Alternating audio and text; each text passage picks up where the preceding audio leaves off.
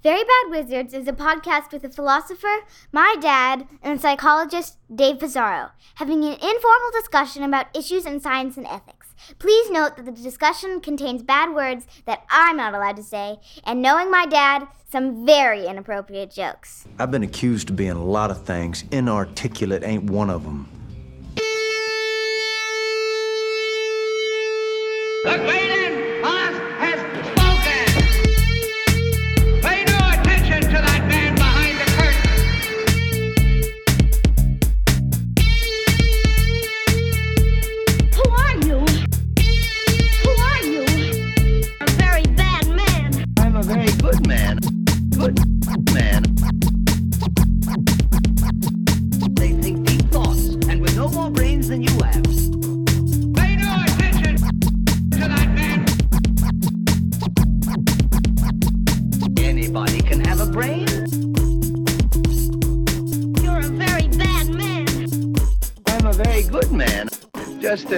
very bad wizard. Welcome to Very Bad Wizards. I'm Tamler Sommers from the University of Houston. Dave, I know the answer to this question already, but I want to get you on the public record about this. So, what do you think of Ted Lasso season two?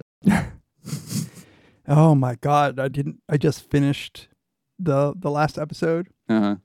I've never seen a show go from so good to so like I didn't even know there was that distance to travel. Like I didn't know conceptually that such a distance existed In quality? in quality.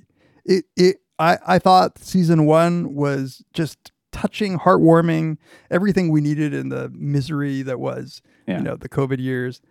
And I swear to God, it's like it's like the writers all of a sudden were given a second season and they didn't believe it, and they're like, "Oh shit! All right, like hurry up, let's have the African young soccer player get in a relationship with a Right. old white woman." it's Right. just terrible. Spoiler. It's like uh, the, you know, not to be aired uh, South Park episode where they're making fun of Sam- Family Guy, and it's just like these balls, and they like, yeah, the manatees. Yeah, the manatees, exactly. The manatees. Uh, let's. Ha- we need two people to fall in love. Uh, so, what do you got for us, manatees? No, it, it's. It, here's my question about it. We. This is not what we're talking about, even for the opening segment. But like, I found myself thinking maybe season one wasn't that good, uh, and because, but we were just in quarantine, and it was it hit at the right time. We felt like something heartwarming. We didn't want something like that was going to challenge us in any way. I don't know if that's true. I haven't gone back and watched. I couldn't get through season two. I'm impressed that you were able to get through it. Uh, and also, my family couldn't get through me watching it with them either. The last three episodes, we just we just sort of hate watched it. Yeah. Uh, maybe with a little bit of hope, but you didn't see the final episode, so you don't. I don't know what happens. Yeah, you can. tell Oh me. my god, man! It's just like, um, I you know I think I haven't rewatched the first um season, but I think it was just tighter. There was a character development. It was a tightly written story. It was about this team and this person, and I I think it would hold up. Um, a, a nice ending to to you know like they don't They don't they, win, They don't win, and, and it was never about winning and whatever. Yeah. It- it's also like every edge that was on any character is taken off, and then just the lamest like Yeah. Uh, heel turn for you know the meekest character in season one. It here's what was extra annoying about it. Like I don't even think it was manatees. That's actually the wrong way of describing it. It's more like normally this would be an older guy and a younger Yeah. woman, but we're like pushing uh, the envelope. pushing the envelope. It's weird because it actually ethically bothered me that it was her boss, his boss. Right. Like Yeah. I'm like, wait, am I am I not supposed to be bothered that this is like the, the woman who actually controls his career? Yeah, he's Um, 21 also. And yeah, she's the owner of like a black athlete and she's doing this. you know, they're, you know, what they're thinking in the writer's room is you wouldn't be saying that if it was the other way around. But of course you would But isn't the point that we should? it's just so transparent. Yes. Like even Jen and Eliza, and maybe especially Eliza, was just annoyed by that. It just seemed like self-congratulatory in some way. And then just okay. What? So I have to say this because if you're not going to finish it, uh, all our listeners who haven't who are, who are invested in watching it and are not going to see it, like starting this moment on, fast forward like I don't know, two minutes. What you said about the meekest character turning weirdly sort of like aggressive, just being a total heel. asshole. Yeah. it the fucking thing ends with him as essentially a Bond villain who gets hired to be the coach on the rival team. Who, like, and hmm. he's now his hair was slowly going white, and by the the last scene in the episode is he's in an all black suit. His hair is totally white. Cursed out Ted Lasso, and so now like it was literally just a buffoonish Bond vil- villain Yeah. to Ted Lasso. It, And all of this because in one game, this was like the second to last episode that I could stomach. Like Ted Lasso has some sort of breakdown. Uh, and I know this is about mental health. Like he has some sort of breakdown, and all that this guy does is say, park the bus, which means play defensively and try to counteract. Like just the the simplest possible like soccer strategy that you that you can have. And then now all of a sudden, like the power and the glory goes to his head, and you know he's gonna be he's gonna shit on and spit on people just like he was spit on and shit on. It's just it was, was terrible. brutal. And and you know what? Okay, last thing about Ted Lasso. The thing that really bugs me is the people who like it are saying, "Ah, but now there's the inevitable backlash uh, Uh, it- against Ted Lasso. It's like the opposite of a backlash because it's awful. It's like atrocious, and people still are defending it. Like that's literally the opposite of a backlash. What's what's happening to it? I right can't now. like the nowadays Rotten Tomatoes scores, like critic scores, are the most untrustworthy things. As long as you have some some like woke shit, no matter how poorly written it is, Right. it's Yeah. like 98, 99. Yeah. And even the wokest of the people I know, like have realized this. But like Yeah. fucking like Emperor is naked here. Like the audience the audience scores and the the critic scores are just diverging in ways that are if, if I may say, indicative of the political culture. yes, and which will relate to what we're going to be talking about. All right, so let's talk about what we are going to talk about. Two things that we both well liked slash loved. The first is Dave Chappelle's new controversial special. Speaking of the political culture and its interaction with the world of art and entertainment, and then in the second segment, we're going to talk about Ingmar Bergman's stone cold masterpiece, um, Persona, that everybody should see because it's also an hour and 20 minutes or something like that. Yeah. It's like, but no, but you on purpose didn't ask me what I thought about the movie, and here you are calling it a masterpiece. And I don't want the audience to get to you know to get any ideas that I am somehow revealing my opinion for segment two. uh, okay. Wow. if you don't like Persona, we're going to have a problem. I'm like Nate. I'm like I'm, I'm like Nate from Ted Lasso. Like, how dare you state my opinion before I state it? right. No. And now you're going to join two psychologists for beer. um, Chappelle. yes. What did what did you think of that? Yeah, that that might be actually something that I I actually uh, when you said liked or loved because I I so I watched this this is the latest Chappelle Netflix special called uh, Closer, and I watched it twice, and the second time I liked it less. So I, I don't love it. I don't love it, and we could talk about why I I don't love it, but I liked it less the second time and I'm I'm curious about what your initial reactions were. So I only watched it once, but I can see what you're saying. Why some of the things that you know when you don't know what to expect in the first time through might start to grate in the second reviewing because I thought it was already kind of on the edge of Yeah. gr- grating. You know, just because Yeah. he really does try to straightforwardly address his critics, especially about the trans jokes. And I thought it kind of worked pretty well and in an interesting way. It was certainly not, I didn't think it was perfect, but the way he was going about it, the way it was constructed, I really enjoyed the special. I also, I also thought it was very funny throughout. Like uh, there were some great jokes. As someone who got the Johnson and Johnson vaccine, someone who is like him Yeah. in that way, like I appreciated those jokes. I, I expect you to unreservedly condemn the space Jew jokes. That was one of um, the best as ones. Because because there's a callback to it. You know? yeah, I know. So here's I think I think I'm I responded more negatively to you, um, but I think I started in the same place.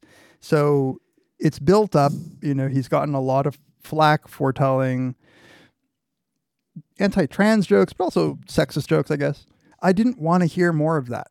I, I wanted this to be a new thing. I honestly thought with the last the last two that came out at the same time, I thought that he he had left it on a good note there. Mm-hmm. Like this is how he feels. I didn't think he had to to to tread on that territory again. And here's what I think upon the second viewing bothered me that I don't usually see that much of in Chappelle, and what and, and what I think made made this one less funny than the other ones. He struck me as defensive in his telling of jokes in a way that he usually isn't, Yeah. and and it made me a little bit sad because I don't think he has to be. It became a lot about how people think about what people think about Dave Chappelle. It was a little navel gazy, and I, you know, I, I can't feel sorry for him that much. Right. You know, Because he's rich and famous and yeah, which, no. like really great at what he does. Mhm. Yeah. I kind of came at that from a different angle. I thought that it really bothered him. So I'm like you. Mm-hmm. I, I think we even did an, a segment on this where I thought the last two episodes it was pretty funny, and Yeah. I, I was shocked that it, that there was a lot of negative criticism of it. Like Yeah. it seemed almost affectionate. His joke, Right. that whole LGBTQ LGBTQ bus or whatever, you know, and Yeah. it struck me as like very surprising that people reacted in the way that they did. But they did react that way, and I think Dave Chappelle took it really personally, and especially the punching down uh, comments, as he as he says like, Yeah. explicitly in the special. It almost felt like, given that this is his last Netflix special of the series that he's done for them, it felt like he had to address it, and I kind of appreciated that he was going out of his way to try to do it in as straightforwardly as possible while still being uh, or trying to be funny about it. You know, it's never fun when comedians complain about criticism from like PC or woke quarters. Like that's not usually fun. But Yeah. it seemed like this in particular really bothered him and he felt like he had to talk about it and and work through it. Now, like, you know, was it fully successful? I no, but I appreciated that the element of, you know, the way this kind of criticism typically is comes from people who are white. There was some interesting things that he had to say about that. Yeah, I was talking to to Nikki about this, and because she, she thought it was like a lot meaner than the other ones, Mm-hmm. and and I get but what you said was is right. It got to him, Yeah. and I, I I never really thought that I would hear it like got like it got to him. Like you could tell it got to him, and and other other Dave Chappelle would laugh it off or like say what he needed to say, but not. But you also said something about there was heart in his jokes, like in the last ones. His sneer is a little meaner, Yeah, I think that, that's true. yeah. I understand, I think, where he's coming from. So I think that that one of the big things that's bothering Dave Chappelle is not just the backlash that he's gotten, but the backlash that he's gotten as a reflection of what he sees as uh, as a hypocrisy in America, and which he says as much explicitly in this. And, Yeah. and what's really bothered him is what he perceives as the LGBTQ movement getting more respect and making more progress than blacks in America. Um, and this has, sorry, I shouldn't say blacks, uh, black people in America. And- The and black the, the space blacks. space. Um, that, and I, I think that this is, to me, Dave Chappelle has always been somebody who, in his heart of hearts, is doing the struggle through comedy. Like it's the black struggle in America through his comedy. I get the sentiment. Like I certainly, like I I think I understand. I, I just think that his targets for expressing this sentiment w- were not always the people who were deserving of the target, of being Yeah. the target. Yeah, like a lot of communities, the black community is trying to wrestle with, especially I think trans issues right now in in, in ways that are sometimes constructive and sometimes not. And I think what really bugs Chappelle is when these otherwise fairly privileged white and you know whether they're uh, in the trans community or they're just allies of the trans community when they go after people that's that's like you know the, otherwise like kevin hart like kevin hart's doing fine. Sorry that he didn't get to, to host the oscars. That was bad. I agree. But like i think it's that kind of thing and especially when it happens to somebody who isn't kevin hart like that really bugs him and that he thinks is kind of common theme in these kinds of debates and you know when he says like who's punching down? Really like i think a lot of the time he thinks it's the the, the, the, woke people or the, the marginalized communities and their allies punching down on the people who are just trying to figure it out. And maybe they say some insensitive or offensive things but like uh, the response to it is out of proportion. Now we're not cultural critics. It strikes me as certainly it happens sometimes. So there's that. But then there's also i think what you said about him being meaner in this special i think what got to him was that people were saying that about him in previous specials, you know? Yeah. And and he didn't think that was true, you know? Yeah. And that's why he tells the story of the trans person who he allowed to open for him and like in this show that I would love to see if somebody videotaped it. Like uh, he started just interrogating her about being trans, and she was answering questions. And even though she bombed in her opening set, she was like so funny and trying to talk about it. And it seems like this is his ideal, right? Like this is how he thinks like these kinds of interactions should go, where people try to understand each other without judging and condemning like right away. And and then you know the kind of tragedy of what happens to this to this woman um, after she gets hounded and dragged on Twitter for supporting Dave Chappelle. She takes her own life, and he says, which I think is important. Like he doesn't know why she took her Right. own life. Right. He doesn't say that it was her getting dragged on Twitter that led her to do that, but he says it can't have helped. You know, that's another time where he says, "Who's you know who's punching down here?" She could just get viciously attacked like she did, I'm sure, because she's defended Dave uh, Dave Chappelle. That's there's something wrong with that. Yeah. There's something poisonous about it, I guess. Yeah. I, you know, the very sincere, heartwarming moments in previous specials were a l- fewer and further between this time. And now, as I think about it, here's one thing that that bothers me because as you like, I'll defend whatever comedy if it's funny. It doesn't like I don't care. I think at times when he would let this get to him, there were a couple of times where he relied on humor that was just sort of stale, like making jokes about Adam's apples and or like saying like, why do women think I hate them? Like, what kind of bitch would say that? You know, like There's a, like a, also a violent tinge to it. Like Yeah, at one right. point, like he talks about, I guess, a lesbian that came up to him in a bar and he says, "I whooped the toxic masculinity out of that bit." right, which uh, but again one of these interactions starts with him saying look it's it's art you can interpret it any way you want although he then Yeah. goes and completely undercuts that by yeah, but i think you know that's intentional i guess is what i'm saying. Like this edge that uh, is in this special that really wasn't in some of the other specials when it comes to these issues. Like whether i don't know we like it or not like i feel like there's an honesty to it. Um, the the one thing that you can never take away from Dave Chappelle that he crafts sets like Yeah. nobody else. man. exactly yeah Like that guy tells a story. Like he is so good at putting together an hour's worth of story that's compelling. Like and Yeah. he refers to himself as the goat. Another thing that I like wasn't funny to me, but like I I personally have him up to like I said last time, Norm Macdonald, Dave Chappelle to me in very different ways are the best in my lifetime to do it. Yeah.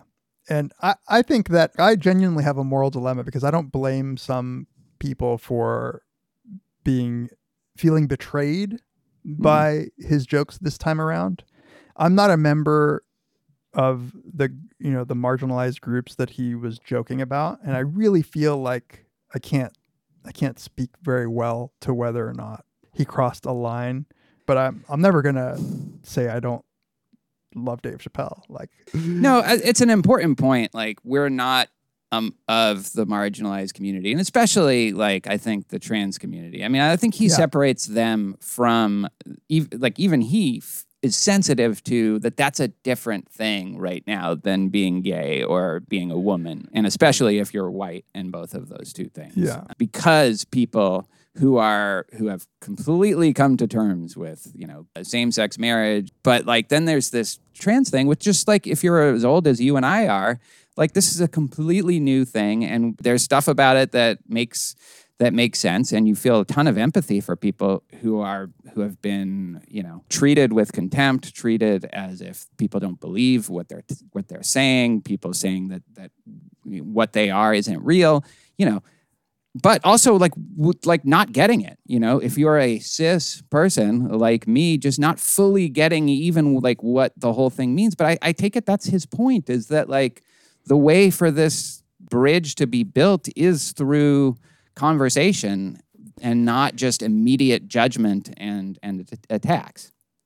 Yeah, there was one point where I thought the worst thing I thought about about what he was saying. I think was at one point when he's talking about his trans friend Daphne and saying that sh- she was in my tribe, the tribe of comedians, where it felt like, oh, is what you're saying that we can be cool as long as you don't bring any of that pronoun shit into like our conversation, like, like. No, like I'll treat. We should treat each other as just regular humans. Just don't get all political on me.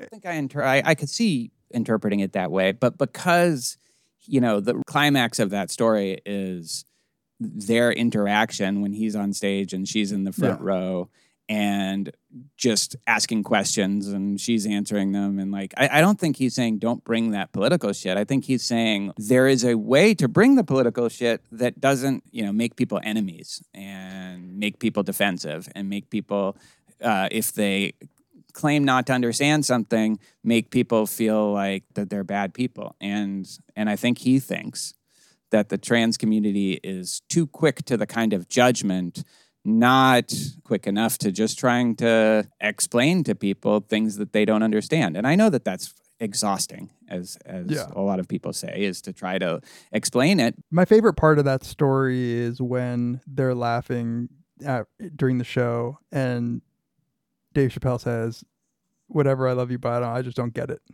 Mm-hmm. And Daphne gets mad at him, mm-hmm. and like in front of everybody says, "No!" Like, and the way that that Dave Chappelle even relates the story, he he relates the anger in her voice, right and that that seemed like a genuine moment where where he, you know he he was it was the one time in the sh- maybe not the one time but it was one certain time in the show where i felt like he was admitting to change himself like admitting to see to to being a different person because of his relationship with daphne Yeah.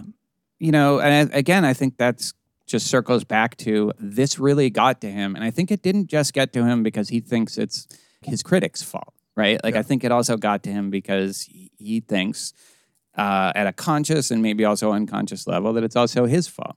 Yeah. I often find myself wondering what the trans community, like the broader trans community Yeah. And I say, I, I say broader here, meaning not not the people who are in the press a lot or or are on Twitter a lot, because Yep. we know they're not. That's not a representative of even like non-trans people, right? Um, I wonder that too. Um, and and of course, like I'm sure listeners will say, and they're right. Like, why don't you ask? like, why speculate? like, why not just ask people? You know. like a Twitter poll.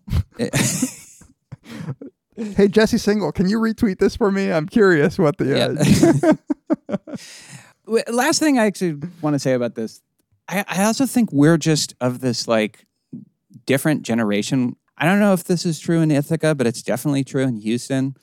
The way they think and talk about this issue is just uh, like it's just a sea change. It is such a fact of life, and so many of Eliza's friends consider oh, yeah. themselves non-binary or and and and at least three or four have come out as trans. It's so matter of fact it's so much a matter of course that it, it's it's just another one of these things that it's like how did this happen so quickly? But it seems like it has and in a really good way. Like they don't seem really mad and defensive if you know if jen will throw my wife under the bus. But ask some kind of offensive or insensitive question. Like it's not like anybody gets really mad at her. It's it's like it's almost to the point where people have a sense of humor about it. Kind of inspiring. And it's just like maybe this is just something where like you and I just have to die out in our generation and then Yeah. everything will be fine you know? Like you know i always remember that that when we were young Gurr, there there could be a whole episode of Donahue that was just about like one kid coming out as gay in his high Yeah. school. You know, Yeah, right. and I, I, rem- I remember feeling at some point in my adult life, like it was so nice that being gay d- didn't have to be like the central thing that you know about somebody. Like Yeah. it could be just sort of an aside. And, and hopefully we'll get there with this stuff too. uh, you know, I, but like I said, I think we're already there. It's just Well, not like people there. our age. They're Yeah, already there. yeah, yeah. Yeah. Yeah, Uh, that's true. so it's it's it's literally like we just have to die. Who has to die for anti-black racism? To, uh, Well, I think that's kind of his point. exactly. That's exactly, I think, his point. Like somehow every one of these things just makes incredible progress over a short amount of time, except for that one. You know, It's it's not a contest until you look at the hundreds of years. yeah. yeah, and uh, I I appreciated that uh, Yeah. about you know his uh, about the special. All right, All right. uh, let's go to the white people's problems. In where- such an unfair description of persona, but also fair. Uh, we'll be right back. This episode of Very Bad Wizards is sponsored by BetterHelp Online Therapy. Check out betterhelp.com slash VBW. You know, we're very grateful for BetterHelp's sponsorship uh, throughout the past year or so. And so let's just take a moment to think about how life has changed in that time. In the last year and a half, we've all been through a lot of stuff that we never thought we would have been through. We could not have predicted. A lot of those have been additional stressors. So life has become full of stressors. I don't know how many times I say it in these ads, but with the semester starting up and with added responsibilities in my job and my personal life, I have certainly felt it. And you probably have as well. So even if you're not feeling down and out and depressed, or if you're not experiencing severe anxiety, if you're not experiencing the sorts of things that you think for sure would need to get you to a therapist would be would be sort of worthy of therapeutic attention. Doesn't matter. Sometimes it's death by a thousand paper cuts. We could still use the help of a good therapist. And BetterHelp is customized online therapy that offers video, phone, and even live chat sessions with a therapist. So you don't have to see anyone on camera if you don't want to. These are licensed professional therapists who specialize in exactly the sorts of things uh, that you might need. It's much more affordable than in person therapy, and you can start communicating with your therapist in under 48 hours. So, get some unbiased feedback about the things that are going on in your life. You'd be pretty surprised at what you might gain from it. Just see if it's for you. This podcast is sponsored by BetterHelp and Very Bad Wizards listeners. Because of that, get 10% off of their first month at betterhelp.com slash VBW. Again, that's B-E-T-T-E-R-H-E-L-P dot com slash VBW. Our thanks to BetterHelp for sponsoring this episode of Very Bad Wizards.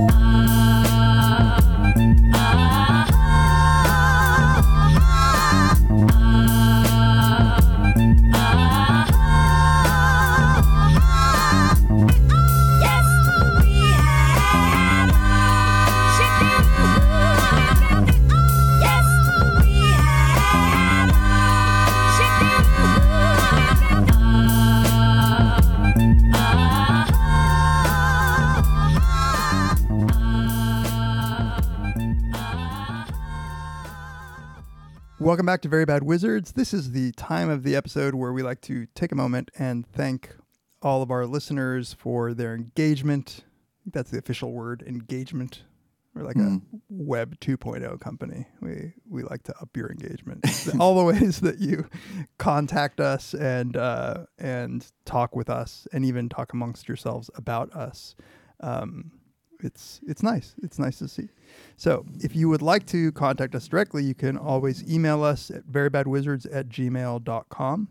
Or you could tweet to us at verybadwizards or at Tamler and at peez. You can follow us on Instagram, where you will get all of the coolest artwork themed on the episode. Yes, right, and and it is just like actively like it's expressing your agency when you're on. It's the most agentic social media of all. um, uh, wait until we get a TikTok. Um, and uh, if you would like to engage in discussions with uh, like-minded listeners, or maybe non uh, non like-minded listeners, you can go to our Reddit at reddit.com slash r slash very bad wizards. And last but not least, you can listen to us on Apple Podcasts and give us a rating on Apple Podcasts. We always love to see Yes. your reviews and your star ratings. Five star ratings will get us more listeners, and I think it can- directly every five star rating directly plants a tree in a part of the deforested third, third exactly. If you would like to support us in more tangible ways, um, there are several different ways you can do that. You can give us a one time or a recurring donation on PayPal. You can um, become one of our patrons, our, our beloved Patreon supporters, where we have different tiers of support with. Um, with lots of bonus material. Uh, you have a whole library of bonus material at this point. Um, if you're a two dollar and up per episode listener, you will get yeah a bunch of bonus episodes that we've done over the years and that we plan on doing. Like we have a we have a couple in the pipeline right now. Um, and they will be coming your way soon. We also have at the five dollar and up level our Brothers Karamazov series that will be directly on the Very Bad Wizards feed, so you can access that. Uh, $10 and up, you get a monthly Ask Us Anything where we answer your questions in a video and we post the video, um, which for us is like a huge issue. You know, they have to be like that. We get so much protection for this being an only audio. I know. I know. I have to think about what you're wearing. Yeah. Clearly, I just have to wear things, period. you Uh, can't. You have to do all your drinking before. well, that doesn't normally happen. I think I've been drinking for both of the videos that we've done so far. but then, uh, yeah, and then we have merch, um, and you can get that. Like once again, just giving us a five star review on Apple Podcasts. All those way, all those things help us so much. So thank you very much. Why did you bring giving a, a five star review on Apple Podcasts? I don't know. I hear people do that in the, in, in their support. Like it's it's like uh, if you're not going to give us money, like that's the best. Oh, I see. I yeah. see. I don't know. Cut that. We will- we will accept the currency of five star reviews. So, yeah, exactly. The legal tender. Um, so, thank you very much to everybody. Um, all joking aside, uh, it is this uh, so meaningful to us that you support us and interact with us. Amen. All right, well, let's talk about um, Persona, which I still don't know what you think about. Uh, you've been kind of ghosting me. That's true. I had a very very busy day. Um, so the spoiler is I liked it, so don't you don't have to be worried. Okay, phew. Yeah, I've been like texting him about it, and I'm just getting no response. Just uh, which is appropriate actually for the movie. So I appreciated that at least the sort of meta commentary you were engaging in. I thought of it that way. Yeah. All right, so I'm gonna give a plot summary, but it's a movie that like cries that like wants to be interpreted and then also resists Yeah. interpretation or at least any kind of Right. s- confident interpretation. And it's Uh, also one where a, pl- a very accurate plot summary can be given that doesn't at all really tell you what this movie is or feels like or is about. Yes. It has been called the white whale of film criticism Right. because of all the different ways that you can interpret it. Um, all right, so let me do a quick po- plot summary and we can dive in. Persona is essentially the story of you and I in Montana. Was this your attention check? Thought I would get more of a reaction. I, I was literally like I had checked out for a second to like organize my windows, and then I caught I caught what you just said. Which which one of us did the talking? it's funny if you're uh, we're in Montana with us, and if you've seen Persona, and I guess if you're me, uh, that's the only way it's funny. but I thought it was. Anyway, the movie starts with a projector being run, and then just a crazy montage with like penis at one point, a crucifixion, a cartoon, all sorts of other things, like some of which are comic in kind of the silent movie kind of way. Some are really violent and brutal. Just one on top of the other. There doesn't seem to be like a cohesiveness. There, if there's a co- cohesiveness to it, it's like the feeling of it, which is kind of stress and uh, you know you're you're being kind of uh, whipped around a little bit. And you know we can talk about it, um, try to analyze it. I, like, you know, I guess it, it it resolves on a boy um, on some sort of cot with a sheet that's too small for him.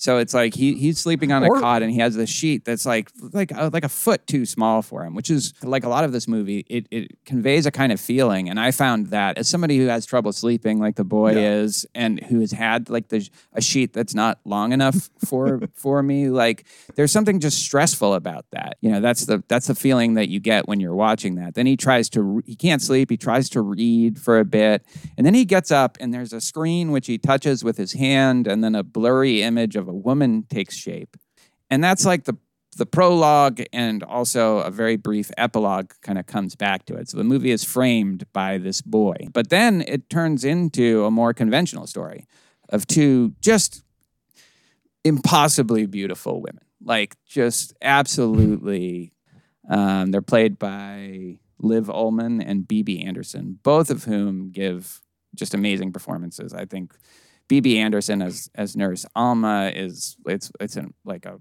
Mount Rushmore performance. It's one of the greatest performances I've ever seen. Um, so uh, the it's it's story of the, an actress named Elizabeth Vogler, Elizabeth Vogler, and a nurse named Alma. Elizabeth was on stage performing the play Electra, which is incidentally the story of a girl who kills her mother. Um, perhaps relevantly, perhaps not. So she's performing this play, and then all of a sudden she stops speaking. And then the next day, she stops speaking entirely. And that's why she's in the hospital. She just won't speak. The very Scandinavian doctor um, who's in charge of her assigns Alma to take care of her and eventually has them both go to a cottage on an island so that Elizabeth can Elizabeth can recover. Um, since Elizabeth doesn't speak, Alma has to do all the talking, and she becomes kind of a chatty Cathy. And uh, you know, it's kind of nice at first. Kind of, she she has a disarming quality, but you know, soon she starts confessing things, really deep things about herself, including a story about an orgy with two boys. I say boys; they seem like they were, might be literal boys, um, but that gave her the, the best sex she ever had. Um, soon she feels betrayed by Elizabeth, like that was taking advantage of her vulnerability to study her, maybe for a future role. We don't know, but there's a letter that sort of reveals that Elizabeth is studying her. That leads to a ver- horrifying scene, and there's horror elements to this movie. But the just the scene with the broken glass on the uh, the cobblestone patio is just it's really kind of tough to watch right. That turns into a fight, some blood sucking, a possible dreamlike vicarious sex with Elizabeth's husband. In the middle of the movie, and this is after the the glass scene, the, the film starts to break down and you get clips from the montage in the beginning. Like it's just like the film just starts to kind of burn up. um, literally, like the actual film as it's presented to us. like on a projector. For those who don't know how films used to be shown. yes, it does kind of make you nostalgic for film, mm-hmm. actual film. And then it kind of resets again as their relationship resets a little bit. The climax of the movie is Alma telling Elizabeth how she feels about her unwanted son in a speech that is repeated twice, once with a camera on Elizabeth and once with it on Alma.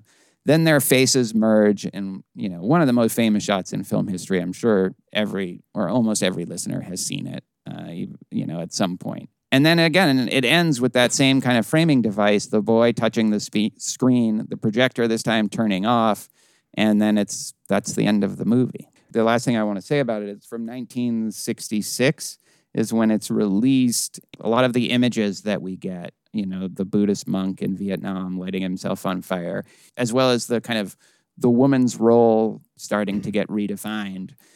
It has that very like we're on the border of like the 50s and everything's good and good defeated evil.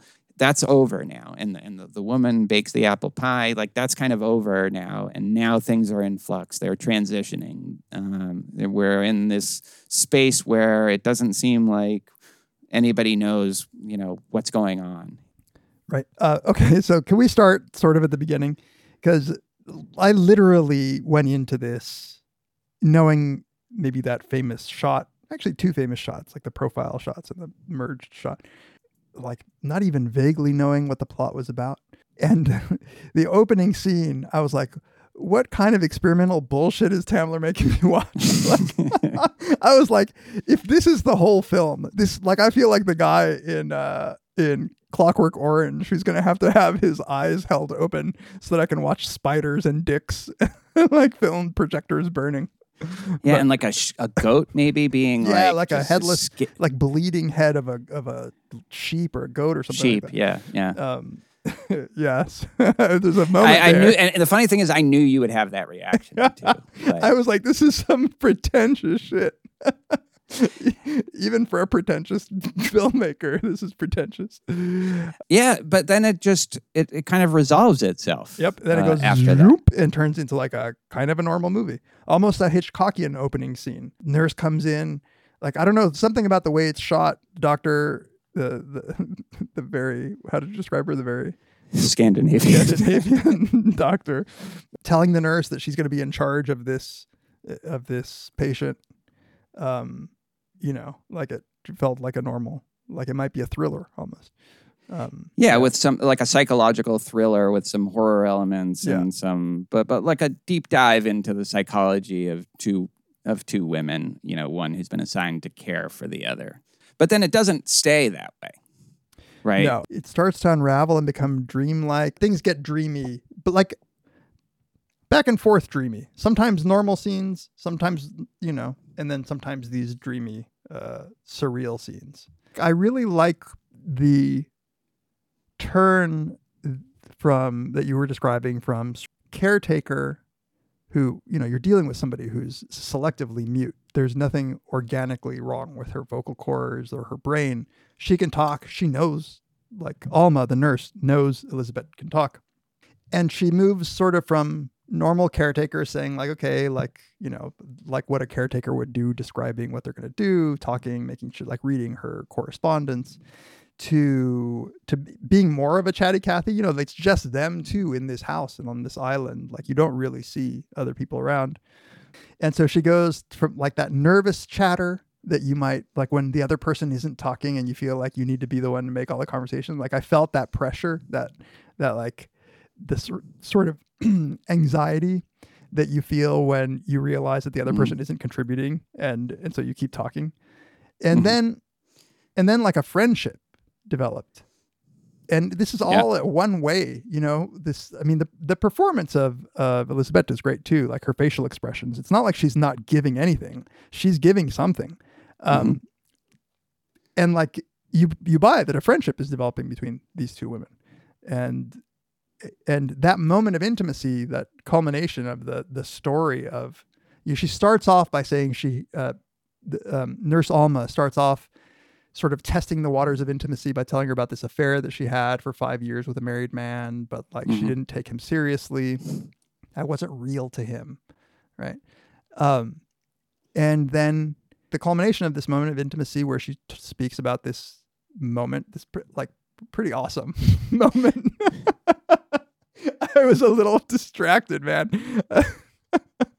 Well, because of the way it's shot, like it's erotic. Like if you didn't hear what she was saying, it's already just erotic. right Just the they're shot. they're both like intertwined in this and so, so she tells this story which you know the orgy is is whatever is kind of the intimate part the story is she was there was just another girl who came to sunbathe naked on the beach so she joined her and then these boys started watching and they had sex but the real the real revelation there is that um she got pregnant and chose to abort Im- imagine feeling comfortable enough with somebody who hasn't said a goddamn word to you Yeah. and you're revealing that much about yourself Well, I think there's two really important things, right? So Alma, at the beginning of the movie, she just gives like a speech to the camera about how her life is so planned out. You know, Yeah. she's marrying this person that she's engaged to. They'll have two kids, which she'll raise, and she'll work her job, which she loves. And she likes the security of having things planned out. And and you know, there's a tiny hint of uncertainty, but but then when she tells this story, you get the sense that wait a minute, is this enough for her? Because you get the sense that that that uh, episode on the beach is like maybe the most important thing that's ever happened to her. The Right. deepest she's felt, like the most like real powerful feeling that she has. Just that that happened and how meaningful is one thing, and then of course that she got the abortion Yeah. is another. Just she, you get the sense she hasn't told anybody yeah besides this woman. right and and when she says it like you alluded to she says it was never as good before and it's never been as good since like that's right. that was peak for her as you say is she she has these career clearly she has career ambitions but she also realizes that you know her husband to be is is studying to be a medical doctor and so once that happens she won't be a nurse but she speaks wistfully about these nurses who were so devoted to being Mm-hmm. nurses that they're now just old retired nurses and maybe Yeah. Let's talk maybe back up a little bit to Elizabeth's decision just not to speak all Yeah. of a sudden. Um, because the doctor gives a speech about that. I want is- yeah, I want to read the Yeah. full thing or if you have it up. Yeah. I have it up. Go for it. Yeah, so the doctor knows that she's a selective mute. She, she obviously knows she's an actor and that this happened. Um, and she seems to have a theory as to what's going on. And she just brings Elizabeth, the mute actress, in and says, I understand, all right? The hopeless dream of being, not seeming, but being. At every waking moment, alert. The gulf between what you are with others and what you are alone. The vertigo and the constant hunger to be exposed, to be seen through, perhaps even wiped out. Every infection and every gesture a lie, every smile a grimace. Suicide? No, too vulgar. But you can refuse to move, refuse to talk so that you don't have to lie. You can shut yourself in. Then you needn't play any parts or make wrong gestures. Or so you thought. But reality is diabolical. Your hiding place isn't watertight. Life trickles in from the outside, and you're forced to react. No one asks if it is true or false, if you're genuine or just a sham. Such things matter only in the theater, and hardly there either. I understand why you don't speak, why you don't move, why you've created a part for yourself out of apathy. I understand. I admire. You should go on with this part until it is played out, until it loses interest for you. Then you can leave it, just as you've left your other parts one by one. Yeah. It's so interesting because on the one hand, it seems like a plausible di- diagnosis and also like obviously just, you know, so relevant to these ideas of, you know, an essential self versus like we were talking about this with the Borges Exactly, story, exactly. right? Like the public and the private self, but then also just eh, it's just another role though, Yeah. you know? Like play it out. That's great. Like so there's also something like so deflating about it. It's I know you think that this is some heroic cry for truth in a world of lies, but actually this is just another lie. But it, it's you know, it might be kind of a cool lie, so go for it. But, you know, uh, at, at a certain point you're going to get bored with it and that's when you move on with your life. it's I almost felt like Bergman was just putting it out there. What he was, Yeah, like, this, right. It's not the whole of the movie, but this is the heart of the movie. And you know, and Bergman, Bergman is constantly reminding you that this is a movie. Yeah. You know, like his his popping out with a film projector and his insertion of random tidbits of films from you know probably previous films. Like this is all And, and even like a clip of him and the cinematographer Yeah. Sven Nykvist just shooting the actual movie. Yep. Right. So this is also a movie about art. I think what's so seamless about it, but the story is also about art and artifice. He's making a movie. We can talk about just the parasitic effects of if you make a movie. Now, anybody you interact with thinks, oh, am I going to be the subject for your next movie? Or are you just talking with me, you know, for this end of of trying to create a great work of art. But I think one of the things he's saying, and you see this in the speech, is that that's also just life, yeah. right? There's nothing about this speech that you couldn't say to somebody who's not a- an actor. Yep. What the doctor is suggesting is there's no escape from the lies that we present to the public. Even by just refusing to engage and not to play the game, you are still playing the game Yeah. you know, and that's just Yeah. just being a human being. Yeah, and I, I think it was the Borges episode when we were talking about this. I think I said something like it turn it turns out that that actors might be just the most genuine ones because they know they're playing the roles Mhm. and we just we're not aware that we're playing the roles but you said something about the fear that your stories might be taken by that person to be used like in a script or as motivation for a character Yeah. and you know, here the big the big tempting thing that Bergman is sort of like hanging over your head is that these are the same person. Um, Yeah. which we could talk about. But it is interesting in the context of trying to interpret this as a movie where this is one person with these jarred identities, that she might feel used by the actress for taking her own life stories so that she feels betrayed by the letter. She's like, Here, I told you this stuff in confidence, and you're probably just going to use it. That's just Right. like, speaking Her to herself. actress like, self. yeah, Yeah. you're Yeah. like, you're also betraying your true identity, which is me right here. Like, I have these real lived experiences. It's more than just a film. Like, Um, that's interesting, right? Like, so, because I was thinking, yeah, as you said, there are many people who interpret this as really the story of one woman, not two women. Although I think you can make a case for either of them, which is fascinating. Like, it's Yeah. like I, you know, if I was going to make it about one woman, I would probably make it about Alma. I would think just because we get the movie more from her perspective and she actually talks than Elizabeth's. But we find out a lot about Elizabeth too through uh, the the outside letters and that final speech. Yeah. So you could definitely make the case also that it's only about Elizabeth. But I was thinking that what you lose if you see it that way is this dynamic of the kind of parasitic nature of just any friendship or relationship, especially if one of them is a kind of artist and then the other one is always suspicious that they're being used Yeah. for the purposes of art. And but you're suggesting that that that actually stays even Right. within if it's just one person. Right. That that's yeah. you've you've used yourself as a means to an end where like of all of the things you would treat you would think t- you'd treat yourself as a as the end in itself um and Right. I always thought that that was just masturbating. yeah, that's- but apparently you can do it in this way. you could do it in a more emotional way. um, by the way, let's just preempt and anybody who's going to email us and tell us that persona is a singular. Like we, I think we we know. that. Yes. yes. And it also means mask.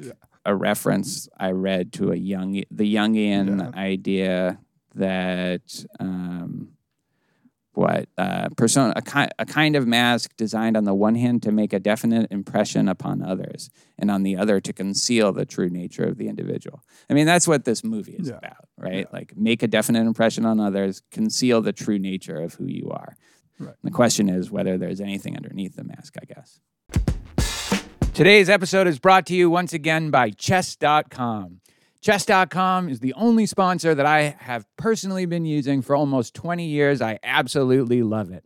You can play your family, your friends. You can play strangers. I'm in a couple games with listeners who heard me do the previous spot right now. Everyone's playing chess these days, especially on chess.com, where the number of players has grown five times since 2020. Pandemic will do that, I guess. Chess.com is free and easy to play. There's no other chess website that's even close to it. And unlike so many other games that Pizarro tries to get me addicted to, you can spend hours playing chess and you won't hate yourself afterwards. Chess.com features so many ways to improve your chess game. And look, if you want to play me, you got to bump up your rating. Otherwise, my rating plummets way too far if you beat me. There are lessons for every level from beginner to expert. Chess.com features thousands and thousands of fun puzzles to sharpen your skills. Like I said last time, there's nothing better than a few chess puzzles when you're on the can. It keeps you regular. And this is a great feature. After every game, you can have the computer analyze your every move, your mistakes, your blunders, your inspired strokes of genius. Chess.com is free if you want to play and just have access to a few features. I always hovered around the gold and platinum levels, very reasonably priced to get some awesome extra features. And now they were just nice enough to bump me up to a diamond membership, which gets me unlimited access to all of the chess.com features unlimited puzzles, lessons, game analysis, and more.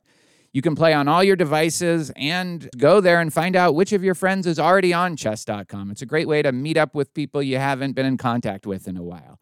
And if you challenge me, I might even play you one of these days. So head over to chess.com slash very bad to start playing. Let them know you heard about chess.com from us by going to chess.com slash very bad. No wizards, just very bad. Start playing your friends and learning chess today. Chess.com slash very bad.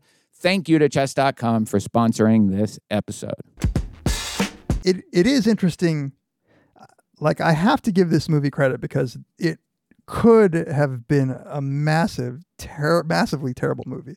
Like the Bergman flirting with the fact that it could be interpreted as two women, but not making it like making there be some things that make it seem impossible that it's two women, and then some things make Yeah. it seem it's impossible that it's one woman.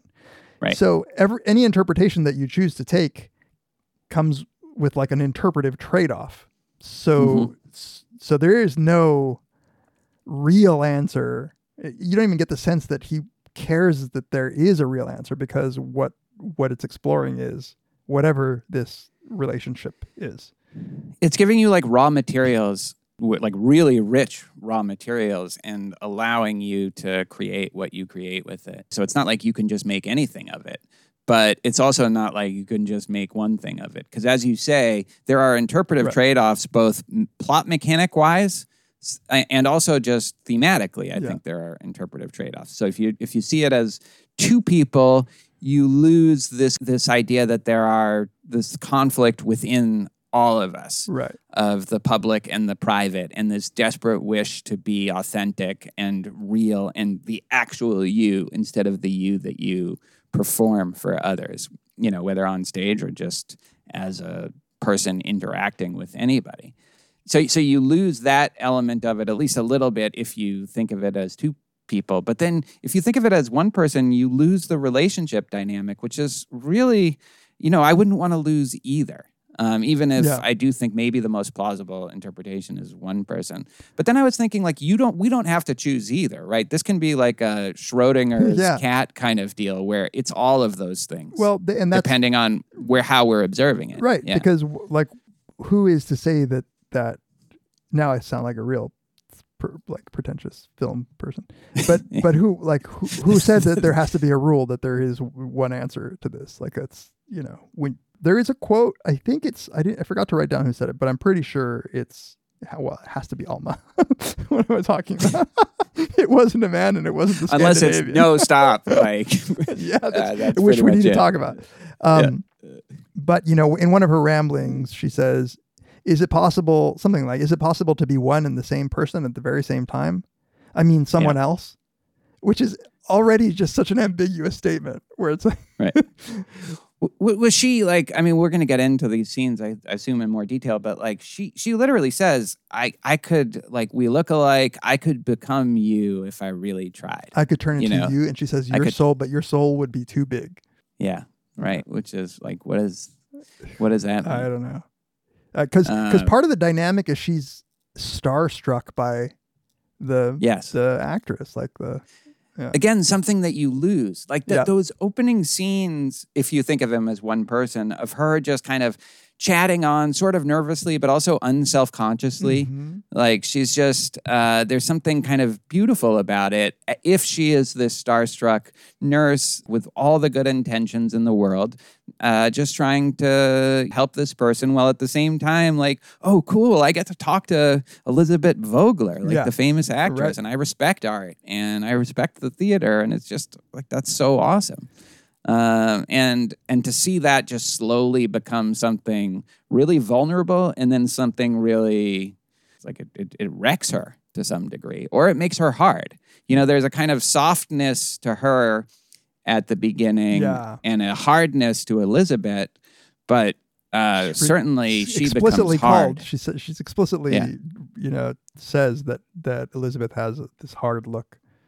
Yes, right. Yeah. And and and the scene with the the husband. This crazy scene with the husband who's blind and I suppose just he just throws in it's blind in case you want to think that this is actually two women at the same time. Like I find that very hard to believe, but but yeah, but but at one point like Alma who's having sex with the husband but in the guise of Elizabeth says I love your tenderness. Your and, and she says it looking directly at Elizabeth like you're too hard to even understand this. You're too chilly and cold Yeah. and removed and apathetic. And I still have this softness and I appreciate this softness in another. And it's almost like an aggressive thing at that point. Well, it reminds me, she's one way in which she's trying to maintain her softness. She goes to bed, turns off the light, almost immediately turns on the light to put on face cream, Right. like to maintain her supple softness. Exact. That's I didn't notice that. That's that's great. Yeah, absolutely. She's trying like desperately. Like she wakes up like in that kind of almost panic. yeah, starts putting on. uh, very weird. Um, Yes. I so, like I have like the miniest of theories that's half half-assed. Um, I don't know if okay. No, let, let's let's do it. Why not? Okay. Um, well, should we talk first about that scene where she finally talks because she threatens to throw boiling water? Sure. Yeah. Wh- what I got from it was a callback to the Scandinavian doctor. It's funny because in, in the one that I read, it said life trickles in from the outside, but on Mhm. the on screen, um, it said life oozes in on all sides. Oh, I like that yeah, better. Yeah. Um, it struck me as that moment where this this one is real life. You can play as much as you want, but as soon as real life becomes real, you're gonna snap right out of it. Like, You're gonna talk. yeah, Yeah. you're gonna talk. You can't. Like, you can try like play this role until you can't play it, but just know life Right. is gonna like when boiling water is about to be thrown, you're gonna say no. Even for a beautiful white woman, like, life will eventually find you. uh, now I'm trying to remember the order. So it's right after she reads the letter, the kind of betrayal letter, Yeah. really, where it the letter itself is pretty interesting, and also just like this movie just conveys feeling in every shot. But as she's reading the letter, there's this drip, drip, drip, which is in itself just kind of like it puts you a little bit on edge. And then she reads her not saying anything too nasty about Alma, but it's patronizing. It's a like, oh, she seems smitten with me in a Yeah. charming way, and and then also just revealing what she told her, which was some orgy, but but diminishing it, minimizing it, some Yeah. orgy she had on with these two boys, Right, because actresses have orgies all the time. You know, like, Right, isn't that cute? She told me her little orgy story. yeah. And then what's interesting about like I think this is in, so so then it goes I think to the glass scene, right? Yes, I think Um, so. Because this is uh, where the resentment has built. Yes, but it's not. It's, it hasn't been vocalized yet. Yeah. That's a, like the, one of the most suspenseful and t- just tense scenes of. And even though I've seen this now a few times, like I don't, I didn't remember exactly when she steps on it. Yeah. and it's just so stressful. This this shard of broken glass, to Right. just out there. And so she she walks in, she walks out, um, and she doesn't step on it. And then Alma leaves, and then she walks in and steps on it. when she steps on it, like I just felt this like my legs, just a shiver run up my legs. Yeah. And and then the film breaks down and with the montages, and it's like it has to reconstruct itself. It gets blurry at first, like that opening image. Now Alma uh, Elizabeth is blurry, and then she just kind of snaps into focus. So the the blurry is just like another way of just reminding us, oh, this is a movie. Remember, this is a Yeah. movie. Like the the the focus puller fucked up on this one. like And it's also a callback to the blurry image that you get in the opening In of the- the boy touching Yeah. the, the screen. So but it's- yes, it's also very much about like this is a movie, and because it's not just blurry, it then immediately pops into focus. Yeah, like so abruptly, and and and they've reset a little bit. But now that they've reset, Alma is like self conscious in a way that she hadn't been before. right. Like she's yelling at um, Elizabeth for this betrayal, but she's using words that she says she knows how phony she sounds. You know, it's like all of a sudden she's been granted this new, she now is aware of the artifice of what she was doing in a way that, or now she's forced to engage in artifice that she wasn't engaging with before. And that's a tragedy right there is that now all of a sudden this charming and beautiful innocence that she has is is is lost. Yeah. She went from bright eyed and bushy tailed to like Yeah. Bitter. And and now she has to confront now the same thing that uh, Elizabeth was confronting before, which is wait, is like is there, is this all bullshit? You know, like is everything I'm doing just kind of bullshit? And Elizabeth starts laughing, you know, or smiling and silently laughing. And she says, You think this is funny? You're laughing, but it's not that simple for me because she's just earlier in this process, you know? Yeah. And then she, the next scene, she goes and she's like, Is it really that important not to lie, to always tell, be telling the truth? Why not let yourself be silly and dishonest? And it's like, th- you get the sense that this is like a, a stage that Elizabeth went through, you know, a, a long Right. time before. She, she's past this and now she's brought um, through her actions to uh, she's brought Alma to this point, yeah. um, and that's where they, you know, uh, she starts saying how betrayed she was, and then Elizabeth slaps her, yeah. and then chases her, and she runs into the house and and and takes this boiling oil and and threatens to throw it in her face, and that's when she talks. Really, the only time she talks, I guess she says nothing at one point, but that's it. Well, there's a time where she whispers, could be in her in in Alma's imagination. She says, "You should go to sleep, or you'll fall, or you'll fall asleep at the table." Right, but that's but that's that's thought that that was a dream. Yeah. right? she says, "Did you talk to me last night?" And she goes, "No." Yeah, yeah, Um, and she looks very genuine about it. She doesn't look like she's playing. Yeah, but definitely it was her voice. So yes, that's know, true. Whatever. Yeah, the- um, right. I mean, and, and she might not even exist. Right. Like that's as good at speaking as anything. That's better than, better than me. Okay, so so this is, uh, the most half baked. It's not even a theory about the movie. It's a theory about this specific part of the movie, which is the the boy who sandwiches this this movie, it, who is sort of like touching the projection of of the face of of of Vogler Or one of them. or one it's of not them. totally Yeah, it's not- clear. that yeah, uh, if we didn't Yeah. mention it, these women were picked because they look alike. Like they, you know. yeah, they- and that they were friends too. yeah, right. It seems to me that that boy is trapped in a movie. That boy is a character from one of the roles that she played. And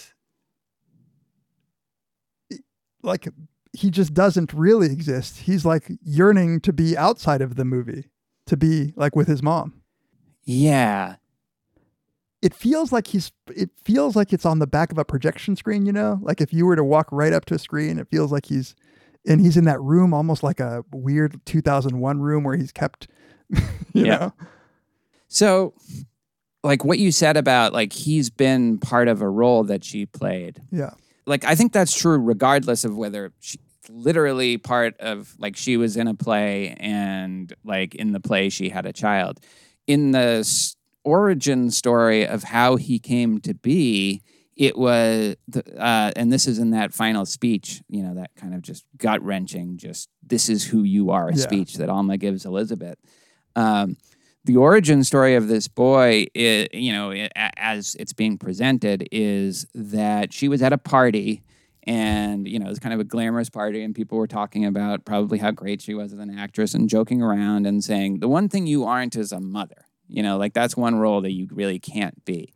And it, it like even though it was said in jest, like it kind of bothered her, and so she uh, like it, it kind of bugged her. She's like, I could be a mother, The and go- so the she then like she literally has a child to prove that person Yeah. wrong, that she can inhabit that role, but she can't. She cannot be a mother. She it's she hates the baby from like the moment like she notices that it's in her body to like the present essentially like that she just doesn't have that in her and so i think like you can interpret what you're saying literally um, as like almost like in a surreal way like he's come to exist because of like she she happened to act in this play or just Eh, you know it, it still applies eh, a- as just the way it's described that that that description of it which is it was a role for her to Yeah, be a mother right. and it's a role she just happened not to be suited for The boy was left to be raised by relatives or something like that. But even what but the boy desperately loved her. This Yeah, is what's so, so sad about the whole thing. He he he has like this deep unfathomable love for his mother but their interactions are awkward like not like what you would want in a play. Like it's not authentic. It's like her being a mother is not authentic. It's not real. And so like that's what's so heartbreaking about that. And yeah and i see that boy one way or another as the son Yeah. you know Yeah, just like yeah. and, and and and you know whether he exists in one sense or doesn't exist um, he is trying to reach her but there's this screen in between It's a very There's, liminal, like he's in a very liminal space, like he's between between the worlds somehow. between real the real world of being a son and having a mother and like, Yeah. yes It has this for a super duper um, like uh, concrete interpretation. She is in a movie. She's currently filming this movie. In the in the movie, she has a son. Um, it's in the middle of filming the movie that she decides to stop talking, but the cameras keep rolling. They're just they they're just rolling. It's it's still a movie, and the times that you get she's playing this role now as a as a selectively mute actor, but they keep rolling. The doctor tells her the times life is going to ooze in. You can play this role, but uh, real life will step in. And when she steps on the glass, the movie has to like cut. When Yeah. she's about to be thrown hot water or oil or whatever it is into her face, she breaks character. yeah Yeah. Right. Right. And she breaks character is a great way of describing Yeah. it. Like she and then she immediately gets back into Yeah. character. It's not like, okay, n- like in another movie, now she would start talking. Right. and, you know, it would just In a lesser film. waterfall would come. yeah. Uh, but no, she just like that was like a little slip up for her. She Yeah. really is as as Alma says about her at the very beginning of the movie, she's mentally strong Yeah.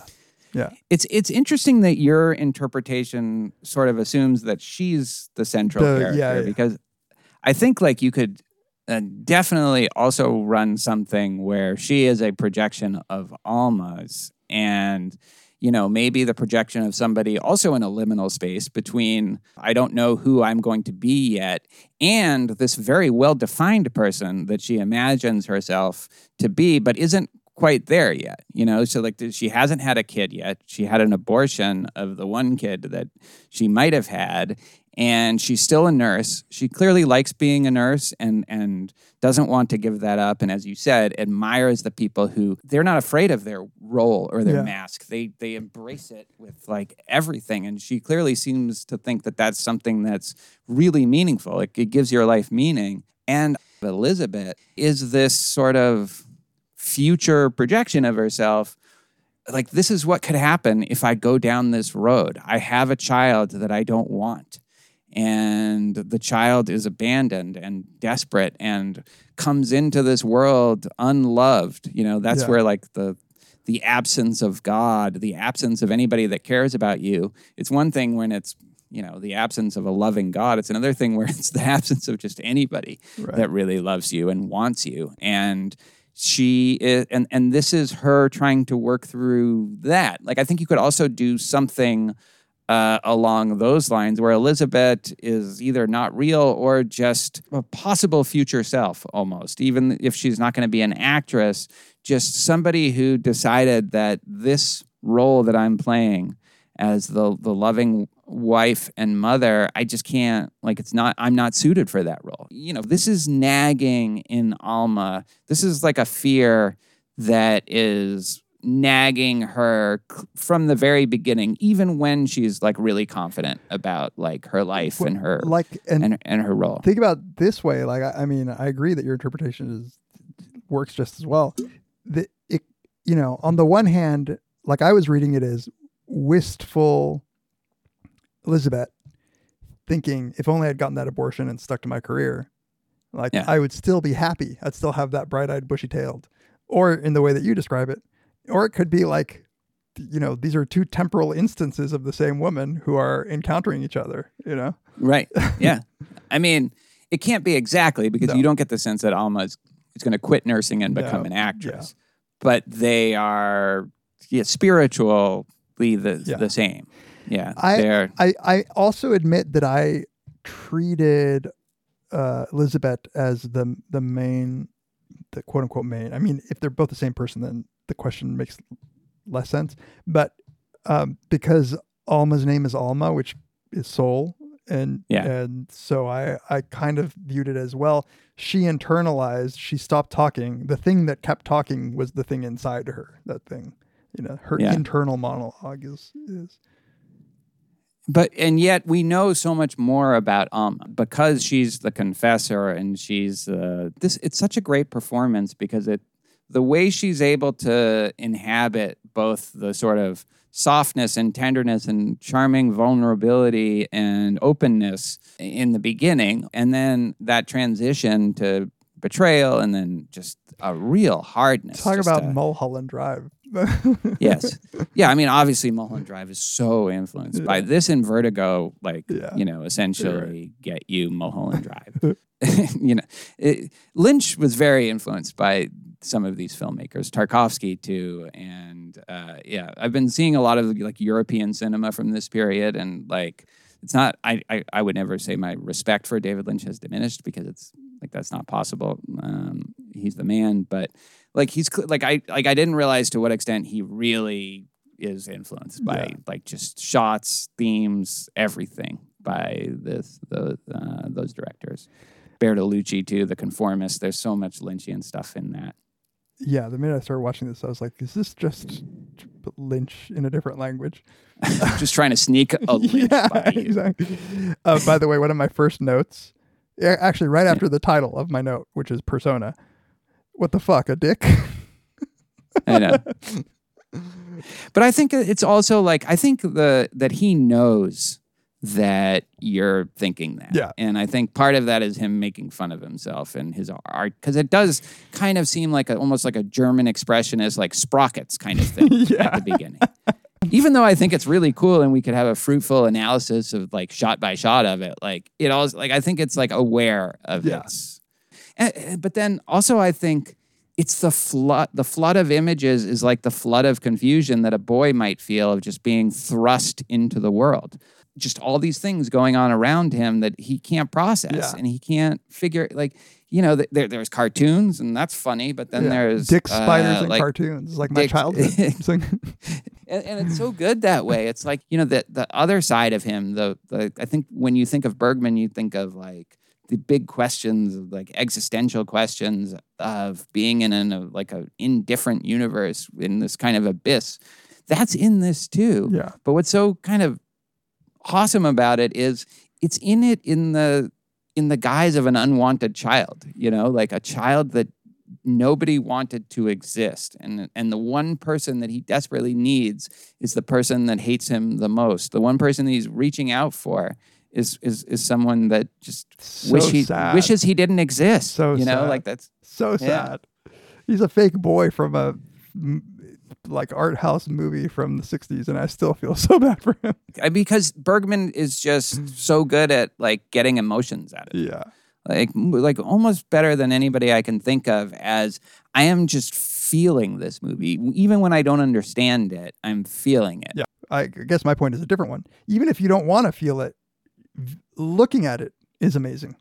Like it's it's this you know I love this period of black and white filmmaking when when like the film quality was good. Can we talk about the scene? So she, like we we've referred to the details of it, but the scene where she gives the speech, she gives this kind of devastating speech to Elizabeth about just how sh- she may be playing out this role, but people are suffering, including this boy, you know, and there's earlier connections to like a boy in the Holocaust Yeah. that's being like marched out by the Germans, which is, and it's so brutal Yeah. right? And, and and it's being taken that way. You know, she she is being wrecked by this story, Elizabeth.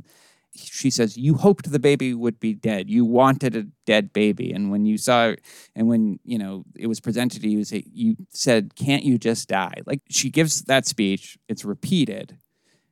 Th- Then all of a sudden, like it cuts. There's one of these like kind of almost awkward edits, like um, definitely on purpose. Bergman knows what he's doing. Um, and and then all of a sudden, Alma is in a nurse's costume, right? She's become a nurse again, and she goes up to Elizabeth and says, I l- "I've learned quite a lot." Almost like a reversal now. Like you said, you were studying me. I was actually studying you. And then she does this thing with her hands, like just comes up to her face and like um, grabs something, like that. I at least this time around interpreted as like I'm grabbing your soul now, you know. Huh. And then she says, "I'll I'll never be like you," which is echoing what she had said at the end of that speech. I am Alma. I'm not Elizabeth Vogler. I'm soft. I'm I'm I, I love. I can still love people. Um, and but now she says, "Let's see how long I can hold out. I'll never be like you. I'll change all the time. Um, I can act." And and she says, "Let's see." Uh, and then she says, "You do what you want. You'll never get to me." And then she like kind of breaks down and kind of starts putting her hands in her head, but then immediately looks up like she's slamming her hands on the table, but then she immediately looks up and she looks hard and severe as as if it's like, okay, that was an act. You see, I've learned from you and you can't break me. But then she breaks down for real. So she does that, and it's like this triumphant moment of like, I have become hard like you, uh, you know, at the cost maybe of my own like soul, but I've I've defeated you. But then she breaks down for real, and because uh, I was just watching this before, like what she says starts to not make any sense. Yes is the answer. Um, I like. I don't know. Like, what's the what's winning? Us, we, me, I. And then she says, then disgust, nausea, um, and and this is right when then she slices. I guess I've seen this described different ways, but the way I saw it, she slices open her own arm, and then Elizabeth sucks the blood out of her arm. And then Alma just starts slapping her in a very Hitchcockian scene. Yeah. uh, the- just the way she's slapping her. Um, yeah, so I thought that was really interesting. First, just her quick change into the nurse's costume, but then this kind of like posturing like like I've learned from you. I can I can beat this. I will run away from my true self and I'll do it successfully and I can act now and I can be inauthentic just like you can. But then no, she can't. And now she's starting to feel that nausea and disgust. This is like very Sartrean at this point. Like just like so I, I I get that part. The slicing of the arm and the sucking the blood, you know, aside from the vampire like kind of illusions, but I don't even know what that means. Like I don't get it. I don't I don't either. I saw it and I was like, all right, this this is some weird shit. like at this point, my interpretive engines were just like, well, I don't know that I can incorporate this one. like like I guess take, you know, some sort of succubus soul sucking just like the grabbing, Yeah. but it's But then why the slapping? Yeah. Yeah. Um, and and do, w- just in terms of the, the like what actually happens, was it your sense that she cut her own wrist or her own arm, like forearm? I'm pretty sure um it's uh Alma who cuts her own arm and then And then. Elizabeth sucking. Yeah. Well, it's definitely Elizabeth sucking the blood of what Yeah. appears to Yeah. not be her own. Yeah. arm. Yeah. But So then which would but then the slap and then Yeah. there's just like no blood. Like I don't Yeah. right. I mean, it's just uh, yeah, and that's and then all of a sudden uh, Elizabeth is packing up and she's gone, and then Alma's packing up and she's gone, but they're not together anymore. And Alma gets on a bus, and who the fuck knows at that point? And then it goes back to the boy. and then it ends on the boy, and it ends with the film projector ending again, right? Yeah. Yeah. I like I, I think that's so it's so interesting the way this movie could really be about either one of them, you know, and or both of them. We also get, by the way, those tender shots of them, like those wistful shots of them Yeah. embracing each other. Yeah, and just and when she's talking on when they're on the beach and they're in their hats Yeah. and like this is in the good time of their relationship. Um, and then I just think Alma, like Bibi uh, Andersson, is just so good. Yeah. in it. She's like great. it's it's remarkable, and it doesn't work. It doesn't work without like really top tier performances from either Right. of them. Uh, like, seriously, it's, this is film is one error away from being a bad film, but it comes Yeah. together. It comes. Yes, Yeah. Uh, the, the shooting of it, and I think it's part. It's a celebration of that too. Yeah. like you know, it's one of the best shot films by Sven Nykvist, who's you know one of the great cinematographers. And it shows, like it shows that it's like it makes you conscious of the editing Yeah. too. Yeah. You know, it makes, and then the acting, like how, like so many close-ups, so many. You know, we haven't even talked about like how sometimes the actresses will look like they're talking to us. At one point, Elizabeth just starts. Uh, the camera is on her, and then she ta- she has a camera, and then she turns the camera on on us. So and good. It's like all of a sudden we're us, getting yeah. like, oh wait, this is about me Yeah. now. It's it's very it flirts with meta so much. yeah, but not in an annoying way. No. uh, and not in a way that detracts from the emotion of it. All right, anything else to say about this? I don't think so, but it's like if if you're like me and not a get past the first, you know, like few Go- Godard opening shots. Yeah, It's great. And I love that you know what I love about this movie too is that it never tempts you too much into tr- into having to solve a mystery. Yeah, Like it right. could have done that. It could have been a little bit like Caché tempts us, you know, and we had a obviously long conversation about whether or not th- there needs to be Mulholland Drive, same thing. This gives you a mystery, but it's an emotional one. It just like the details matter a little less about like you're not like Yeah. you're, you're not dissatisfied because there is no answer as to whether it's two women or one. you know, if anything, you get dissatisfied if you try to come up Yeah, with too right. definitive uh, an interpretation. Yeah. And and I think that's why I think the, the first time you watch it, like, there's no reason for you not to take it at face value that these are just two women, a nurse and a patient, Yeah. one of whom is an actress that stopped talking. And I think that's a totally valid interpretation. Also, it's just the weirdness that you have to explain is um, number one, the, the husband scene. but I, you could think of that as a dream. And then number two, that their faces actually start to merge. But then you could think of that like this is what happens when two people who have to spend a lot of time in isolation. This is why it's ultimately just about you and I in Montana. like, Remember when those two young boys came like the like, oh my god! And then our sex that night never has- been the same has- since. All right. All right. On that note, um, join us next time on Very Bad Wizard.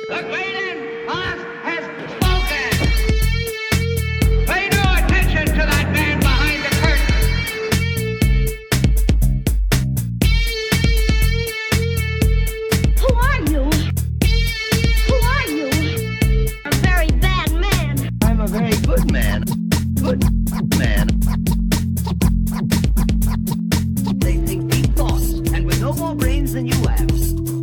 Pay no attention to that man. Anybody can have a brain. You're a very bad man. I'm a very good man. Just a very bad wizard.